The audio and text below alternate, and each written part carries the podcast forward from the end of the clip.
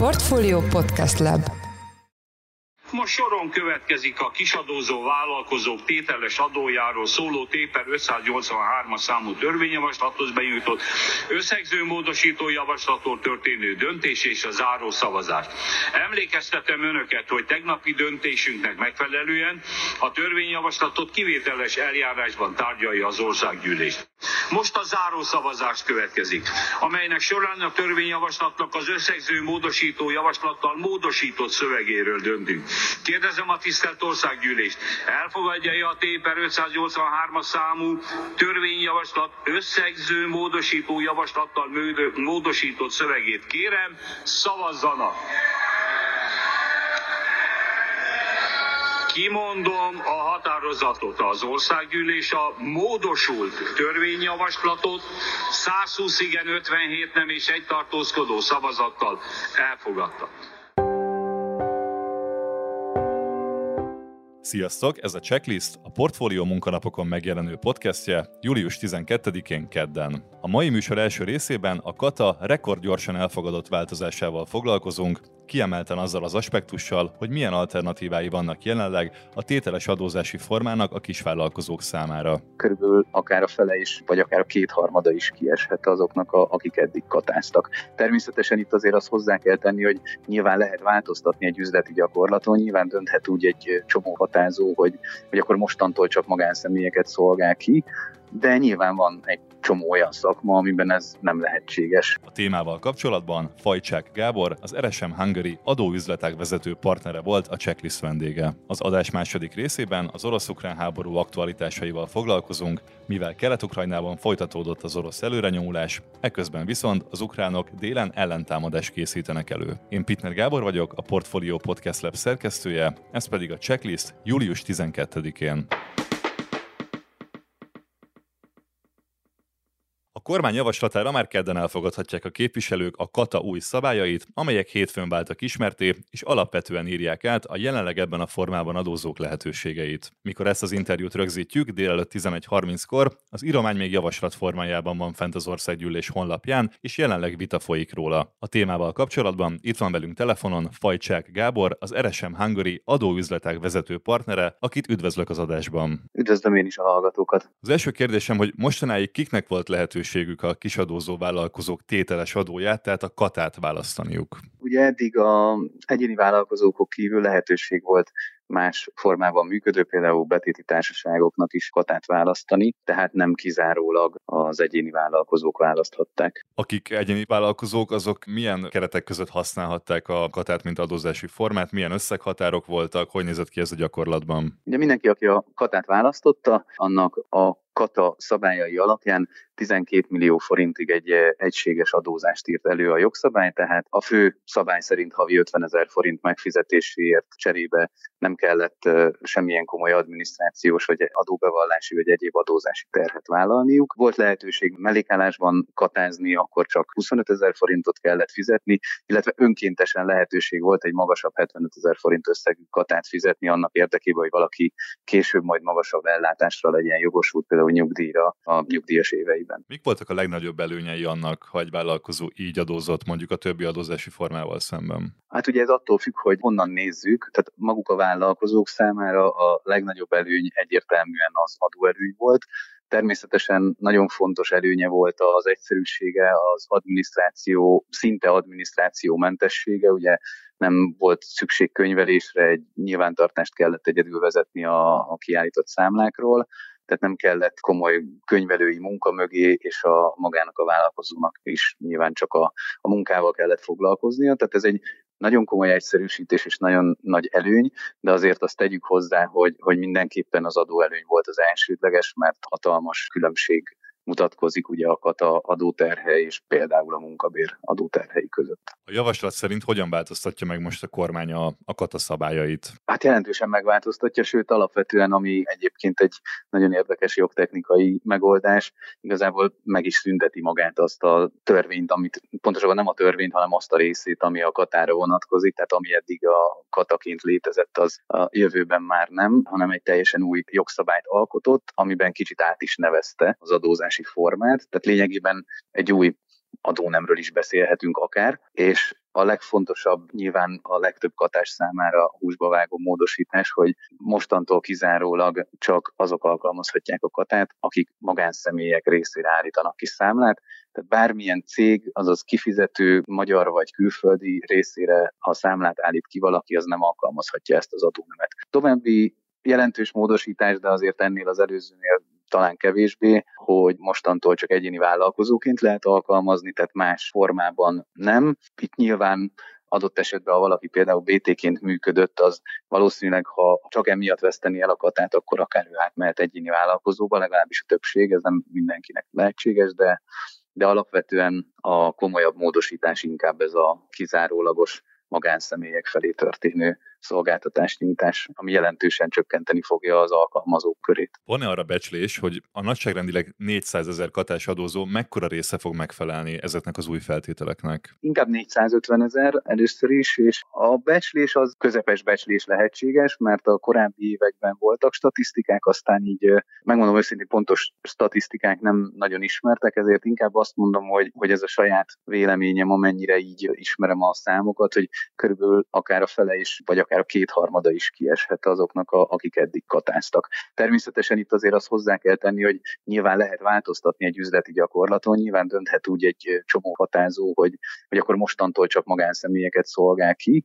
de nyilván van egy csomó olyan szakma, amiben ez nem lehetséges. Gondoljunk például a könyvelőkre, ott ugye értelemszerűen egy könyvelő az jellemzően nem magánszemélynek, ugye nem cégnek nyújt szolgáltatást. És hát nagyon sok ilyen szakma létezik még, ahol nyilván nem lehet úgy átstruktúrálni a tevékenységet, hogy valaki a jövőben megfeleljen a katának. Milyen lehetőségei vannak azoknak, akik most kiszorulnak a katáskörből? Ez hogyan változtatja meg a vállalkozásuk adminisztrációs terheit és a költségeket? Nyilván ez az éppen azoknak, akik most ezzel sokat veszítenek, sovány vigaz, de azért egy kicsi öröm az ürömben, hogy a nem olyan régen az általányadózást átalakították, és gyakorlatilag egy jóval kedvezőbb és egyszerűbb lehetőségé tették, mint korábban. Természetesen nem tud vetélkedni a kata előnyeivel, de, de azért egy reális alternatíva, és arra számítunk, hogy nagy valószínűséggel a, a legtöbb katából kiszoruló vállalkozó az az általányadózást fogja választani. Erről talán azt a legfontosabb tudni, hogy a minimálbér tízszereséig lehet választani, tehát magasabb is az alkalmazási küszöb, mint a katánál. Ugye a katánál most 12-ről 18 millióra tervezik felvinni, a jelenlegi minimálbér ugye 200 ezer forint, ennek köszönhetően ugye az éves minimálbér tízszerese az 24 millió forint, tehát az alkalmazható korlát az magasabb. Erre vonatkozóan az egyszerűsítés azt jelenti, hogy egy 40%-os költséghányadot el lehet számolni bevételekkel szemben, tehát ugye nem kell számlákat gyűjteni így sem, ha valakinek elég egy 40%-os költséghányaddal élni, akkor ez egy nagyon egyszerű lehetőség, és még ezen felül is a mindenkori minimálbér 50%-a, tehát jelenleg havi 100 ezer forint adómentes rész van az általányadózásban, és ez azt is jelenti, hogy az adóteher nyilván a kereset mértékétől függően körülbelül 19-20-tól számít olyan 25 közé esik, tehát itt a katánál azt érdemes megjegyezni, hogyha valaki nyilván a maximum összegent el tudta érni a katában, a 12 millió forintot, ami felett már a kata is ugye egy büntető adómértéket, egy jóval magasabb százalékú terhet alkalmazott, de a 12 millió forintos korlátig ugye a kata az egy 5 százalékos adóterhet jelentett, tehát nyilván ehhez képest a 20-25 jóval magasabb, de azért, hogyha valaki mondjuk csak egy 500 ezer forintot tudott a katában havonta keresni, akkor ott kb. 12,5 százalék adóteher volt. Nyilván itt azért az iparűzési adóval, meg egyéb ilyen kisebb terhekkel nem számolva, de azért 12,5 százalékhoz képest most mondjuk 20 százalék körüli adómértéket kell fizetni, ez azt jelenti, hogy nyilván ez jóval magasabb, 80 százalékkal magasabb, de, de mégsem a munkabérre rakódó adóterheket kell ezen túl sem megfizetni. Tehát, hogyha jól értem, akkor aki eddig 12 milliós bevételt ért el egy év alatt, mindennel együtt több mint 11 millió forint maradt nála. Ez hogyan fog kinézni akkor az új számok alapján? Mennyi marad egy katás adózónál, aki 12 milliós határt ér el évvégén? Hát ugye elvileg 600 ezer forintot fog a katába fizetni, de emellett még iparüzési adó is fizetni kell, meg adott esetben kamarai tagdíjat és még pár egyéb apró költsége volt. Szerintem a 11 millió forintra becsüljük, akkor az közel állhat a valós valósághoz. Most ehhez képest, hogyha valaki általány adózik, akkor hogyha egy ilyen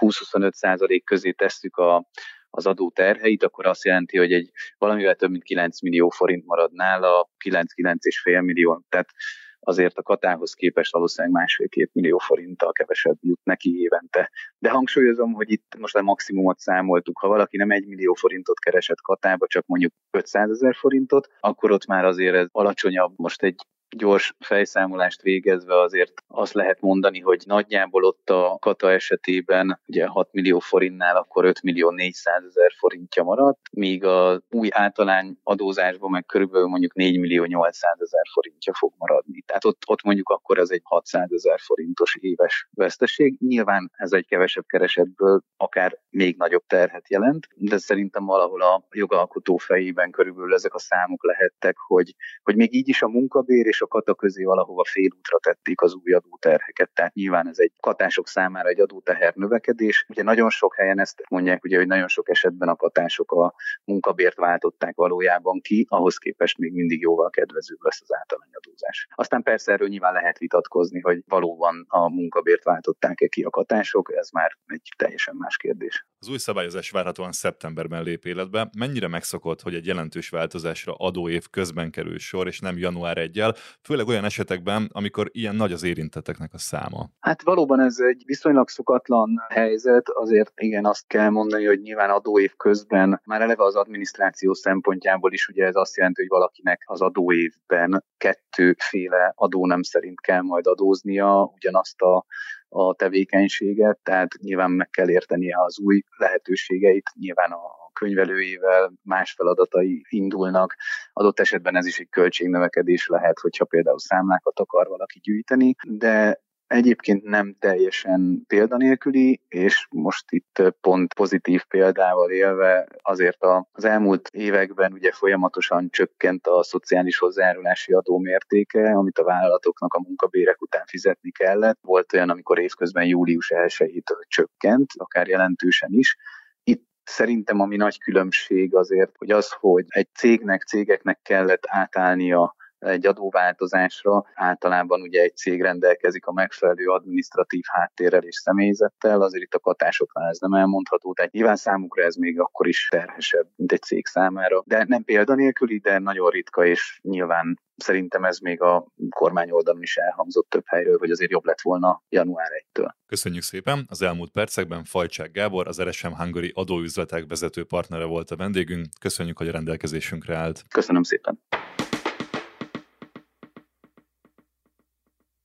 Az elmúlt egy hétben Kelet-Ukrajnában folytatódott az orosz előrenyomulás, délen viszont ellentámadást készítenek elő az ukránok. Emellett pedig sorra érkeznek a hírek arról, hogy modern nyugati fegyverek a frontvonal mögött is egyre nagyobb károkat okoznak az oroszoknak. A háború aktualitásaival kapcsolatban itt van velünk a stúdióban Huszák Dániel, a portfólió globál rovatának vezető elemzője. Szia Dani, köszöntelek a műsorban. Szia Gábor, üdvözlöm a kedves hallgatókat. Első kérdésem, hogy hol tart az orosz előrenyomulás Kelet-Ukrajnában, mely területeket támadják most a legintenzívebb? Ebben Ugye miután az orosz haderő elfoglalta Luhanskot, azóta azért úgy néz ki, hogy minthogyha egy kicsit alább hagyott volna a lendület Kelet-Ukrajnában. Támadási irányok azok nagyjából változatlanok voltak az elmúlt egy-két hétben. Ugye látjuk, hogy a legnagyobb városok Kramatorsk, illetve Szlovjansk szerepel a prioritási lista élén, de nagyobb koncentrált támadást láthatunk Bakhmut felé, és ami egy fontos közlekedési csomópont a Donetsz megye keleti részében. Most azt látjuk, hogy nagyjából az orosz oroszok azok minden irányból igyekeznek körülzárni ezeket a településeket, ugye északról, észak-nyugati irányból Izium felől támadnak, látszik ez, hogy észak-keleti irányból Szeverodonetsk térségéből támadnak, délen Donetsz város, Horlivka térségéből jönnek, keleten pedig Popászna felől. Nagyjából azért az látszik, hogy nem volt annyira nagyon jelentős az orosz területi nyereség az elmúlt bő egy hétben. Az oroszok ezt azzal magyarázták, hogy volt itt egyfajta pihenő Luhansk elfoglalása után, tehát szándékosan most nem zajlik olyan intenzív intenzíven a támadás, az ukránok viszont azt állítják, hogy több támadást is visszavertek ezeknek a városoknak a vonzás körzetében, kisebb települések térségében. Szerintem konszenzikusan elmondható az, hogy azt a brutális, koncentrált tüzérségi támadást, illetve mellette a szárazföldi műveleteket még nem látjuk Donetsz megye ukrán kézen lévő települései ellen, amelyeket például Luhanskban láthattunk a Severodonetsk eleste előtt, illetve körüli hetekben, úgyhogy elképzelhető, hogy tényleg van valóság annak, hogy az oroszok egyelőre még csapatösszevonásokat hajtanak végre, illetve erő gyűjtenek egy nagyobb offenzívához. Az, hogy mi lesz ennek a kimenete, az még korai megjósolni konkrétan. Az elmúlt napokban Ukrajna bejelentette, hogy az ország déli területein ellentámadást készítenek elő. Ez miért kulcsfontosságú az ukránok számára, és mire lehet számítani ezen a fronton? Igazán egy nagyon érdekes bejelentés volt abból a szempontból, hogy ha minden igaz, akkor Oleksiy Reznyikov védelmi miniszter maga jelentette be azt, hogy egy egymillió fős nyugati fegyverekkel felszerelt, koncentrált testet hoztak létre az ukrán fegyveres erőkön belül, és ezzel fogják most visszaszerezni Herson térségét, illetve az Azovi tenger mentén elfoglalt településeket. Ugye azért is meglepő ez a kijelentés, mert azért nem sok elemzés lehetett arról olvasni, hogy Ukrajnának van még egy millió főnyi gyakorlatilag frissen mozgósítható, kiképzett, felkészített, felfegyverzett tartaléka, amit egy ilyen offenzív műveletre fel tud használni, és azért én szerintem a hírszerzési jelentések akár nyugati, akár orosz oldalon sem nagyon reflektáltak még arra, hogy nekik ennyire durva tartalékaik vannak, de nem elképzelhetetlen, hogy ez valóban így van. Elképzelhető, hogy, hogy mondjuk területvédelmi egységek átszervezésével jelentősen kitolva mondjuk a sorkötelességi korhatárt mozgósítanak valóban egy ekkora kontingenst, Kérdés akkor viszont, hogy mi lesz azokkal a városokkal, amelyekből elvonják ezeket a katonákat. Ugye az oroszok azok már korábban is támadták Harkivot, illetve Kievet, adott esetben Lviv, amit ugye szárazföldi csapatokkal még nem támadtak, viszont nagy hatótávolságú rendszerekkel még igen szintén stratégiai célpont lehet. Tehát az ukrán vezetésnek azt végig kell gondolnia, hogy ha valóban rendelkeznek is egy ilyen egymillió főt számláló harctéri csoportosulással, amit egy ilyen offenzívában fel akarnak használni, akkor hogyan allokálják ezeket a csapatokat olyan szempontból, hogy mellette a többi stratégiai fontosságú ukrán várost is meg tudják még egy ilyen nagyszabású offenzíva kivitelezése mellett tartani. Ugye ez egy nagyon nagy kérdés. Tehát az is furcsa ebben az egészben, hogy azért nem annyira jellemző, hogy egy ilyen nagyszabású offenzívát így előre bejelent egy harcoló fél. Ugye nyilván, hogyha ilyet teszel, azzal lényegében lehetőséget adsz az ellenségnek, hogy felkészüljön a támadás támadás elhárítására. Így feltételezhető az, hogy lehet, hogy van ennek a kijelentésnek egy ilyen demoralizáló célzata az oroszok felé, Látjuk azt azért, hogy Herson térségében valóban mozgolódnak az ukrán csapatok, és valóban történtek olyan összecsapások, amelynek az lett az eredménye, hogy az ukránok azok kisebb településeket Herson megyében visszavettek a, az oroszoktól az elmúlt hetek során, viszont ennek az egymilliós koncentrált támadásnak azért még, még ugye az előjelét nem annyira látjuk, elképzelhető, hogy ez csak egy bluff, aminek az a célja, hogy, hogy mondjuk egy kisebb ukrán ellentámadást készítsenek elő, és mondjuk így demoralizálják a Herszont védő, gyakran szakadármilíciákból verbuvált csapatokat, de egyébként azért az egymilliós szám az ugye elég meredeknek tűnik, talán ez kijelenthető. Korábban a checklistben is sokat beszéltünk arról, hogy az ukrán fél szempontjából, mintha nem érkeznének elégséges tempóban a nyugati fegyverek. Ebben van-e valami változás? Egyre több olyan hír jelenik meg például arról, hogy a HIMARS rendszerek komoly károkat okoznak az orosz haderőnek. Ez így van. A HIMARS rendszereknek a leszállítása ez több szempontból is egyébként egy nagyon impresszív dolog, mivel gyakorlatilag három hét telt el a között, hogy Joe Biden amerikai elnök bejelentette, hogy, hogy az ukránok HIMARS-eket kapnak, és aztán három hét múlva már ott voltak a frontvonalon ezek a rakétarendszerek, és hatékonyan használják őket a, az ukránok a, az oroszok ellen. Tehát mind logisztikai, mind kiképzési oldalról azért egy ilyen komplex fegyverrendszernek a, a beüzemelése az egy rendkívül impresszív időszak volt ez a, ez a három hetes időintervallum, és azért azt látszik, hogy, hogy az ukránok tényleg hatékonyan használják ezeket a HIMARS rendszereket. Több támadást is kiviteleztek velük az elmúlt napokban, illetve inkább egy hétben orosz lőszerraktárok ellen ukránok bejelentése szerint összesen 20 darab lőszerraktár semmisült meg a konfliktus zóna mögött az elmúlt egy hónap során. Ezeknek a a zömét, HIMARS rakétarendszerekkel kivitelezték az ukránok. Több bizonyíték is van arról, hogy ez valóban így történt. Látunk videókat arról, hogy a Snizsnye településnél a 60 kilométerrel a frontvonal mögött lángol egy lőszerraktár. Láttuk azt is, hogy a Donetsz város mellett található Saktansk térségében is egy lőszerraktára tért rakéta találat. Épp ma reggel volt Nova Kahovánál egy lőszerraktárat ért becsapódás, amit valószínűleg szintén HIMARS rendszerrel követtek el, ez egy elfoglalt Herson mellett a Gyeper mentén található NATO kisebb település. Tehát az látszik, hogy az ukránok valóban hatékonyan tudják ezeket a rakétarendszereket használni, és videó is látható arról, hogy úgy használják őket, hogy gyakorlatilag megy a közúton a HIMARS-ekből álló konvoj, gyorsan kihelyezik a rakétaindítókat, tűzkész állapotban hozzák őket, bemérik a célpontot, elindítják a rakétákat, aztán mennek is tovább, mielőtt az oroszok be tudják mérni a, a pontos helyzetüket. Tehát azért az látszik, hogy valóban mind az eszközök kezelése, mind pedig a taktikai szinten azért az amerikaiak jól kiképezték a három hét alatt mindössze az ukránokat, ami, ami elég furcsa, de minden esetre elég hatékony ügyintézéssel árulkodik. Szóval visszatérve arra a kérdésre, hogy kapnak-e az ukránok kellő mennyiségű támogatást az Egyesült Államoktól, azért az látszik, hogy az oroszok csak BM-21 grád rakétasorozatvetőből 750 darabbal rendelkeznek, ami aktív állományban van, illetve azt becsülik szakértők, hogy körülbelül egy 2000-3000 darab lehet még belőle raktáron.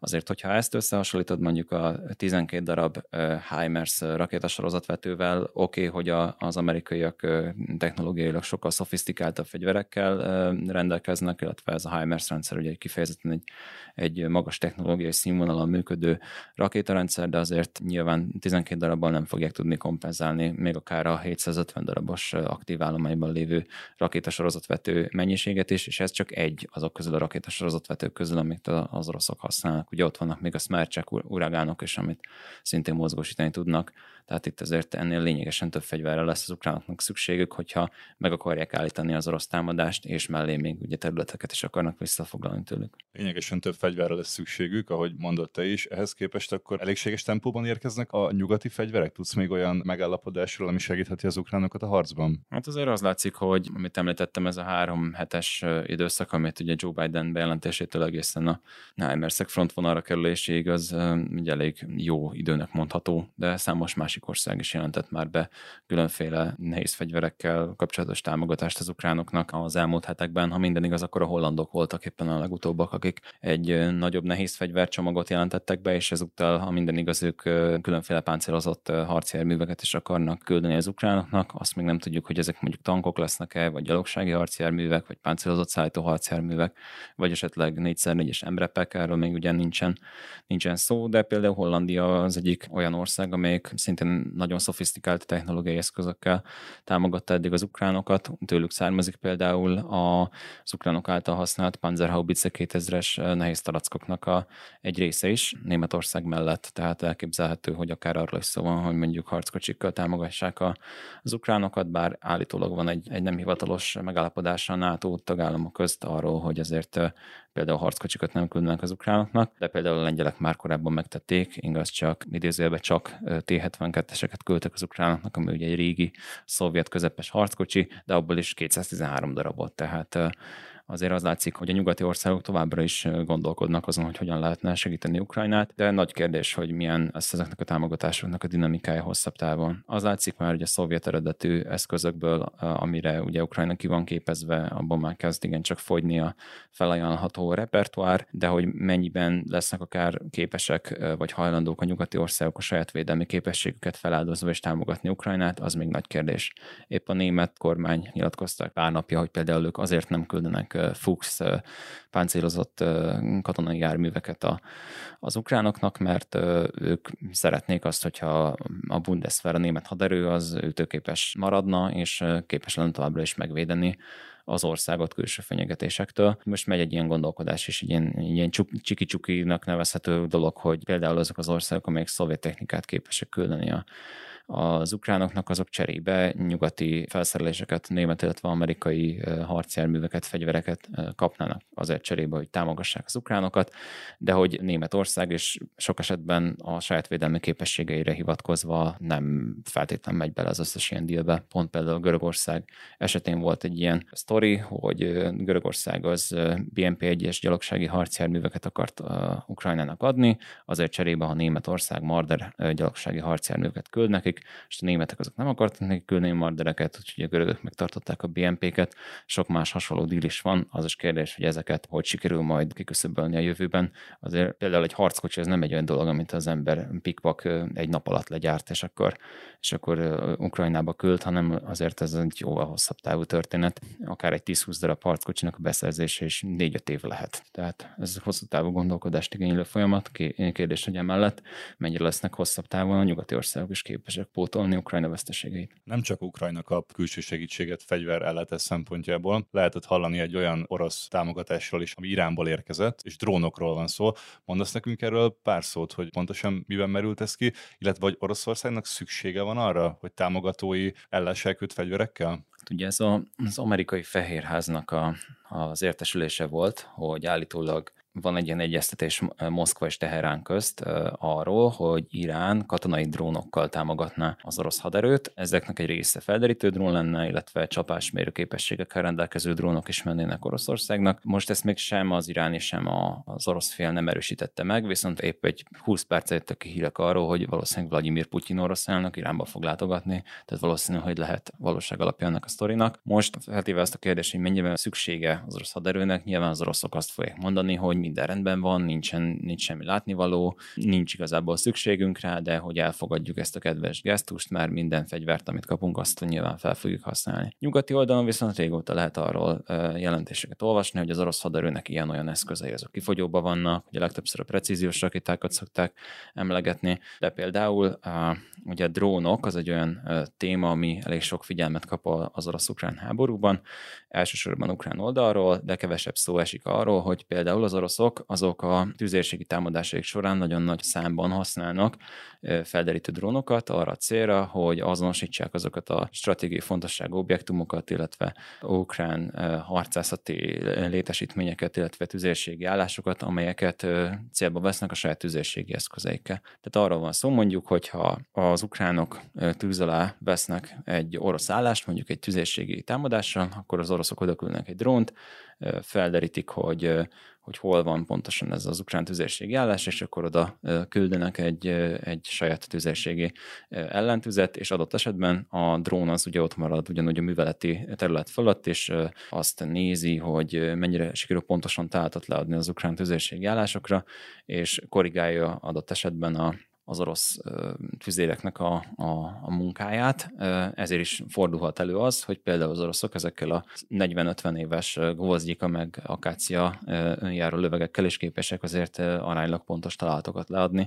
Drónok segítik őket a találatleadásban, célpontnak a pontos bemérésében. Tehát ilyen szempontból egészen biztosan hasznos lesz az iráni adomány, még ha nem is csapásmérésre használják ezeket a drónokat, hanem, hanem felderítésre jelentősen javítani lehet az egyébként többségében igen csak régi, gyakorlatilag egyáltalán nem irányított orosz tüzérségi eszközöknek a pontos találtladási képességeit. Tehát ilyen szempontból biztos, hogy jól fog jönni a támogatás. Az lesz az érdekes ebből a szempontból, hogy ugye Irán és Oroszország közt az régebb óta vannak különféle fegyvertranszakciók. Kérdés, hogy most, most ez a két ország kapcsolatát milyen szempontból fogja szorosabbra fűzni. Azért Irán régóta gyakorlatilag a nyugat szemében egyfajta párja állam államként van nyilván tartva. Kérdés, hogy most Oroszország geopolitikai dinamikája az ukrajnai háború fejleményeiben mennyiben fog változni, és ez milyen hatással lesz mondjuk Irán gazdaság és katonai helyzetére. Ezeket ugye még nem látjuk. Vladimir Putyin orosz elnök hétfőn rendeletben kiterjesztette az orosz állampolgárság könnyített megszerzésének lehetőségét Ukrajna minden lakójára. Mit akar elérni Putyin ezzel a lépéssel? Nagyon jó kérdés. Ugye arról van szó, hogy minden igaz, hogy, hogy egy ilyen gyorsított állampolgársági eljárásban lehetne jelentkezni az ukrán lakosoknak orosz állampolgárságra, ha minden igaz, akkor azt hiszem arról volt szó, hogy egy ilyen hosszabb átfutási folyamat volt az orosz állampolgársághoz folyamatás, ha minden igaz, több éves folyamat, és volt egy, egy olyan kitételés, hogy az orosz nyelvet beszélni kell hozzá. Most, ha minden igaz, akkor ez gyorsított eljárás keretein belül ezeket a követelményeket teljesen megszüntették. Három hónapon belül, ha igénylik az ukránok, akkor kaphatnak orosz állampolgárságot, és a nyelvi követelményeket is eltörlik. Nyilván Az orosz narratíva szerint ez egy kedves gesztus igazából azoknak az embereknek, akik menekülni akarnak a, az oroszok által ilyen-olyan jelzőkkel illetett kievi rezsim elől, az, azok megtehetik ezt, és Oroszország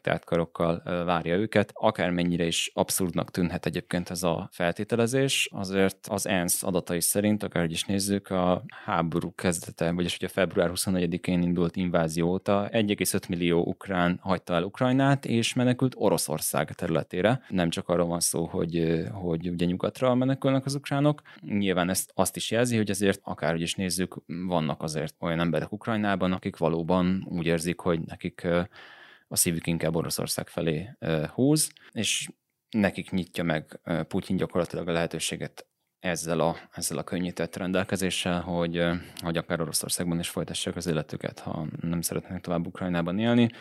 Ukrán politikai vezetők szerint viszont valójában arról van szó, hogy itt Putyin azoknak az embereknek, akiknek ilyen módon útlevelet ad, valójában azt akarja elérni, hogy ők csatlakozzanak és a, az orosz invázióhoz harcoló katonaként, és hogy ez gyakorlatilag egy ilyen titkos toborzás, amivel ukránokat akar az orosz invázió szolgálatába állítani a, a moszkvai rezsim. Elképzelhető, hogy van egy ilyen gondolkodás is, de nyilván ez nem csak a katonakorú férfiakra vonatkozik ez a rendelkezés, tehát nyilvánvalóan politikai tőke építésre használatos szerintem elsősorban ez a dolog Oroszországon belül is, mivel azt tudja mondani Putyin, hogy ő megnyitotta az országot az ukrán emberek elől, tehát hogy nem, a, nem az ukrán emberek ellen folyik ez a háború, hanem, hanem a kievi rezsim ellen, és a tártkorokkal várja az ukránokat Oroszországba. Meglátjuk, hogy hányan fognak valóban élni ezzel a lehetőséggel. Köszönjük Huszák Dánielnek, a portfólió globál rovatának vezető elemzőjének, hogy itt volt velünk a műsorban. És köszönöm a figyelmet, kellemes napot kívánok!